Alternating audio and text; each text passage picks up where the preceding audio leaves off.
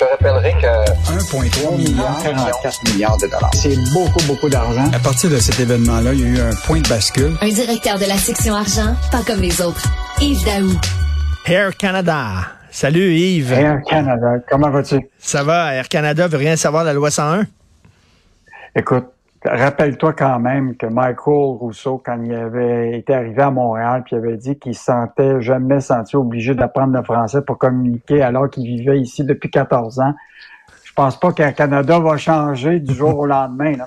Donc, le transporteur d'Air Canada n'a pas l'intention de s'inscrire au programme de francisation de l'Office de la langue française, parce que juste te rappeler qu'avec la nouvelle loi maintenant, les grandes entreprises de 50 employés et plus, y compris les ressortissants au fédéral, ont jusqu'au 1er décembre pour s'inscrire à l'Office de québécois de la langue française en vertu des nouvelles exigences qui découlent de la réforme de la langue française. Et imagine-toi, ceux qui ont décidé qu'ils ne feront pas parce qu'ils attendent de voir si le fédéral va modifier euh, ses, euh, euh, ses, règles au niveau de, la langue officielle, le bilinguisme.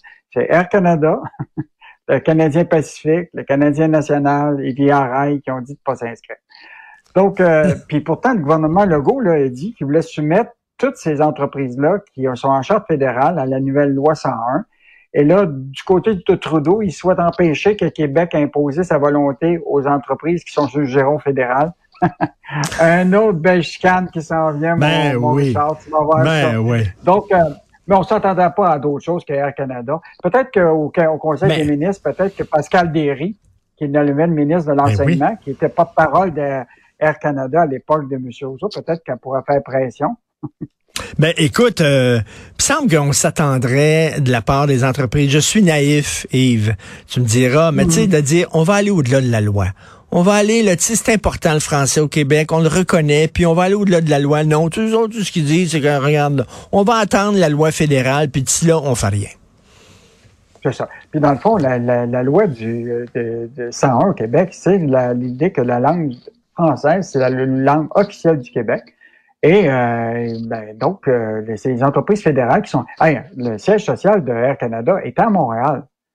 Donc, Oui, euh, ben oui. ben, c'est tout à fait dans la logique. là. Non, non, ils veulent rien savoir. Boqué, boqué. Euh, écoute, le Québec est un Eldorado pour les centres de données. Hey, Richard, moi, là, je suis Hydro-Québec depuis euh, 10 ans, puis là, je comprends plus rien à leur stratégie stra- de Hydro-Québec. Rappelle-toi, Éric Martel, tu te rappelles-tu du syndrome de la mort? Il avait expliqué, Éric Martel, Oui. que, le, écoute, là, les Québécois, on serait des producteurs nous-mêmes d'énergie, on aurait des écrans solaires, des panneaux solaires, puis là, on générerait de l'électricité, puis on revendrait à Hydro-Québec.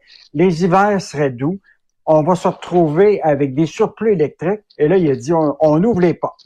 Les crypto-monnaies, venez-vous-en. Les centres de données, venez-vous-en. Les projets industriels, on ouvre la porte du Québec, on a des surplus électriques. là, tout à coup, en l'espace de 18 mois, deux ans, là, récemment, plus de surplus électrique. Ah, ben là, là, on dit, on se lance dans les éoliennes. Et là, on s'en va dans les éoliennes avec des contrats un peu partout. Puis là, on disait, ben, on n'a pas besoin de barrage. Puis là, tout à coup, durant les élections, M. Legault, il dit, ah ben là, ça nous prend des barrages.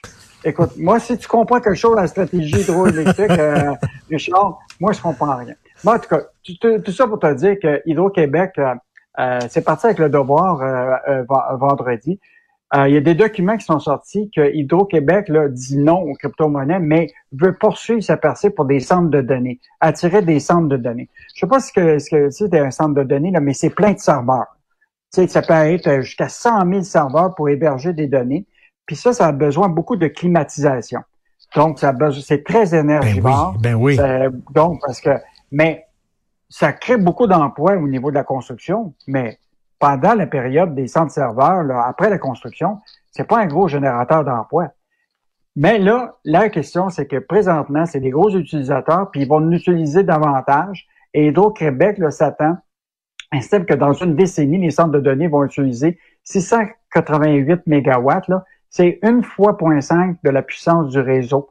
Donc, euh, c'est quand même euh, énorme. Ben Et oui. là, euh, le- et là, la semaine dernière, il y a eu comme une confusion euh, de l'Égypte, le, le- le ministre de l'économie, qui est devenu le grand patron d'Hydro-Québec, qui a dit euh, oui, mais les centres de données, c'est important, alors que là, on a dit que la crypto-monnaie, c'était pas important. Et là, on, on s'est dit, ben là, qu'est-ce qui se passe? Là, Hydro-Québec dit, les centres de données qui sont là vont persister, ils vont utiliser beaucoup d'énergie, mais on va pas aller à travers le monde puis dire, on ouvre les portes pour les centres de données, venez-vous-en chez nous. Donc là, il y a comme une confusion dans le ben discours. Oui. Est-ce qu'on en veut des centres de données ou on n'en veut pas?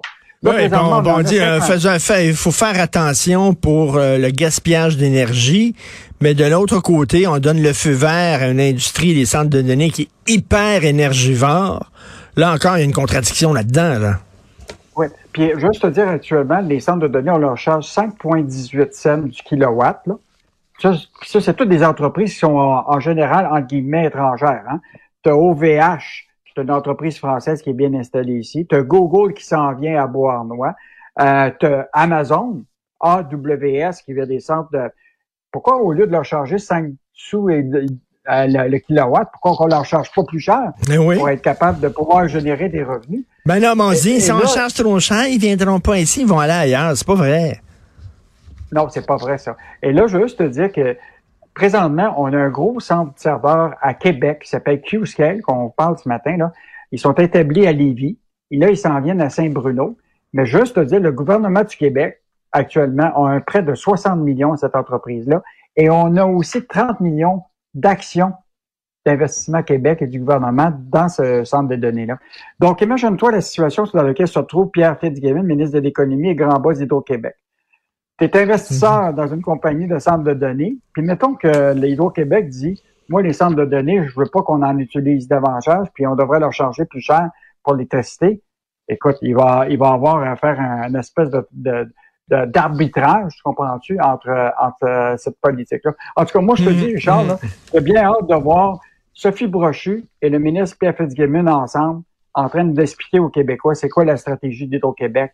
Parce que là, parce que là, on est un peu mêlé. Même toi qui suis ça de très près depuis dix ans, tu comprends plus rien. Merci Yves Daou. On se reparle demain. Bonne journée. Salut.